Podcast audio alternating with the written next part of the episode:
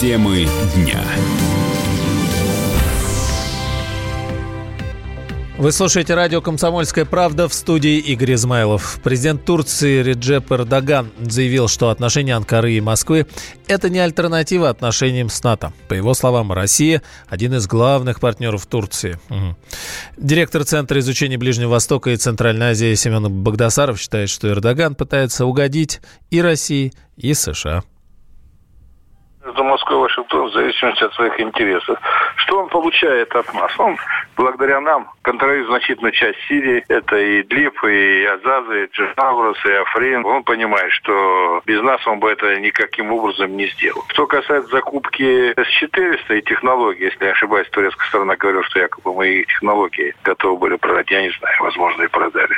То это, в общем-то, э, серьезная тоже такая альтернатива американским вооружениям, которые американцы не хотели поставить, типа Патриота, да.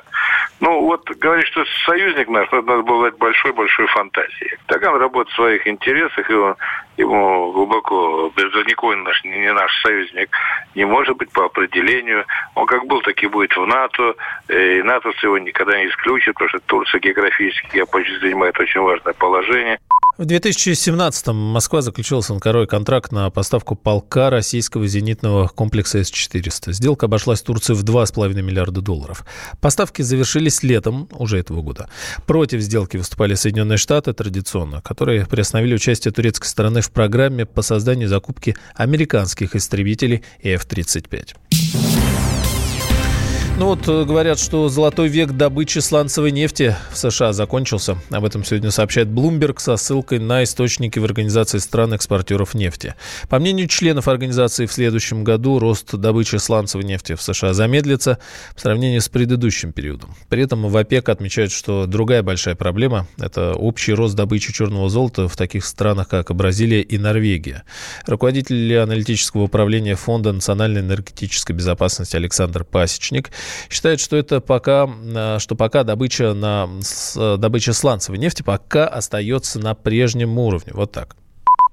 Прогнозы разнятся. Естественно, существует два лагеря. Лагерь ОПЕК и противовес американской сланцевой добычи. Ангажированные прогнозы, допустим, от э, Международного энергетического агентства, они зачастую в пользу выпячивания да, сланцевой индустрии, то есть что там все будет в порядке и так далее. То есть рисуют более э, радужные перспективы для американских э, сланцевых добытчиков. Допустим, естественно, что ОПЕК должен как-то и э, с точки зрения пропаганды защищаться и противостоять вот этим прогнозам. То есть и по логике такая вот ситуация складывается неоднозначная. То есть нет ясности, будет прорыв или нет. Но парадокс в том, что э, сделка ОПЕК плюс известная, да, она поддерживает цену на нефть и невольно поддерживает э, сланцевую индустрию ее развитие. Вот в чем мотив. Пока вот таких э, серьезных замедлений нет. Единственное замедление было даже больше искусственное в Штатах, связанное с инфраструктурным отставанием. То есть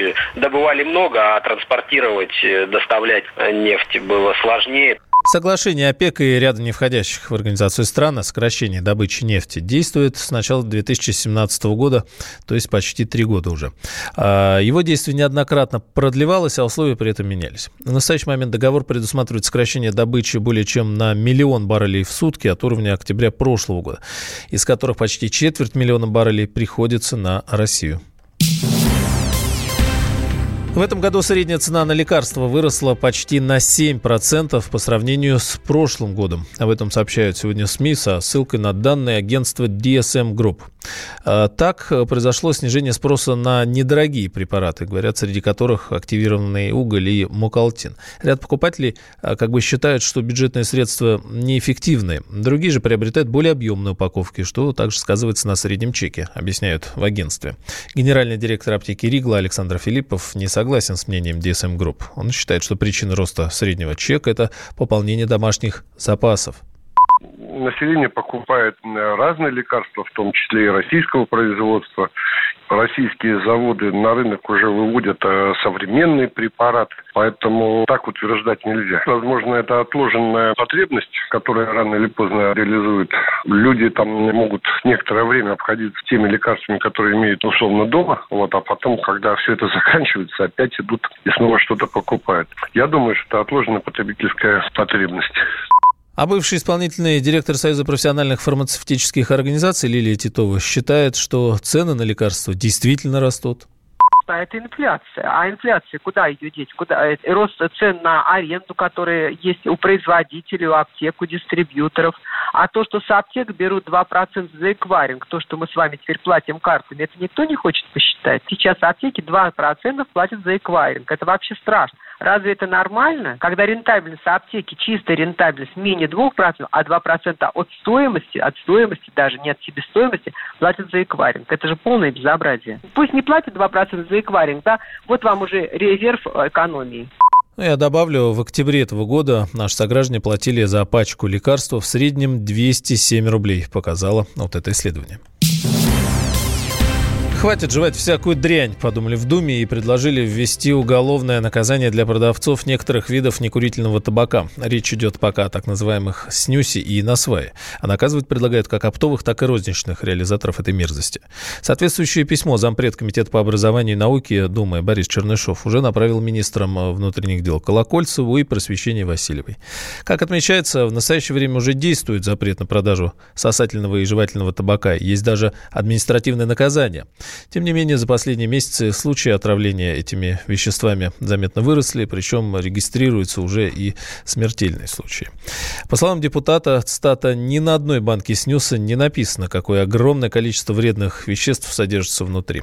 Президент фонда «Город без наркотиков» Андрей Кабанов считает, что запрет нужно вводить как можно скорее обязательно по жевательным конфетам, вот этим резинкам, да, э, там уже в смертных случаях мама не горит. Каждый день где-то в каком-то, в какой-то области, регионе кто-то умирает. Англичане к нам приезжали в город, говорят, у них то же самое. Я лично считаю и сигареты, и алкоголь тоже наркотическими веществами. Но так как уже их не запретить, так зачем нам еще разводить? Вот есть возможность запретить на свадь. Это, ну, тяжелейший алкоголь.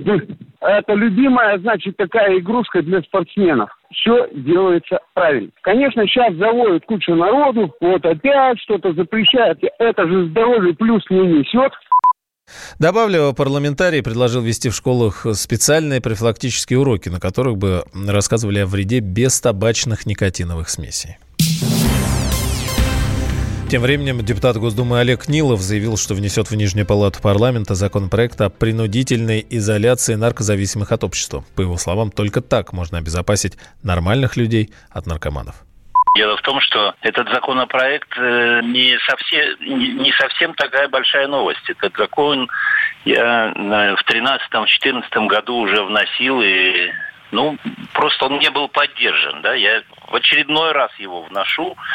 Ну и объяснение следующее, такая аргументация. Ведь э, он касается только тех, кому поставлен медицинский диагноз наркомания. То есть это люди, которые уже не могут жить, ну, что называется, без дозы.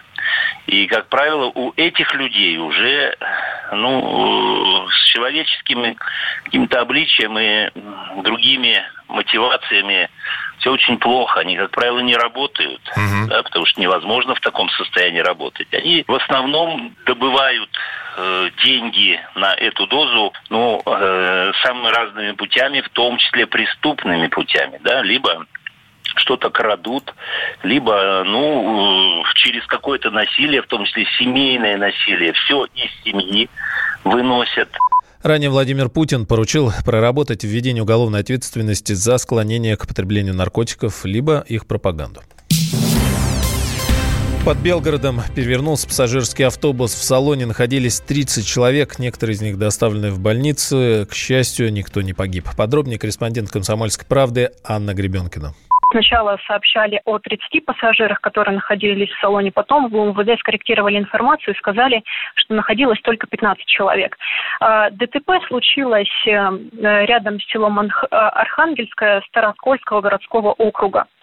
В итоге пострадали пять человек, и из них был один ребенок. Как нам рассказали Сараскольской окружной больницы, куда доставили всех пострадавших, одна женщина сразу же написала отказ от, от госпитализации и отправилась домой.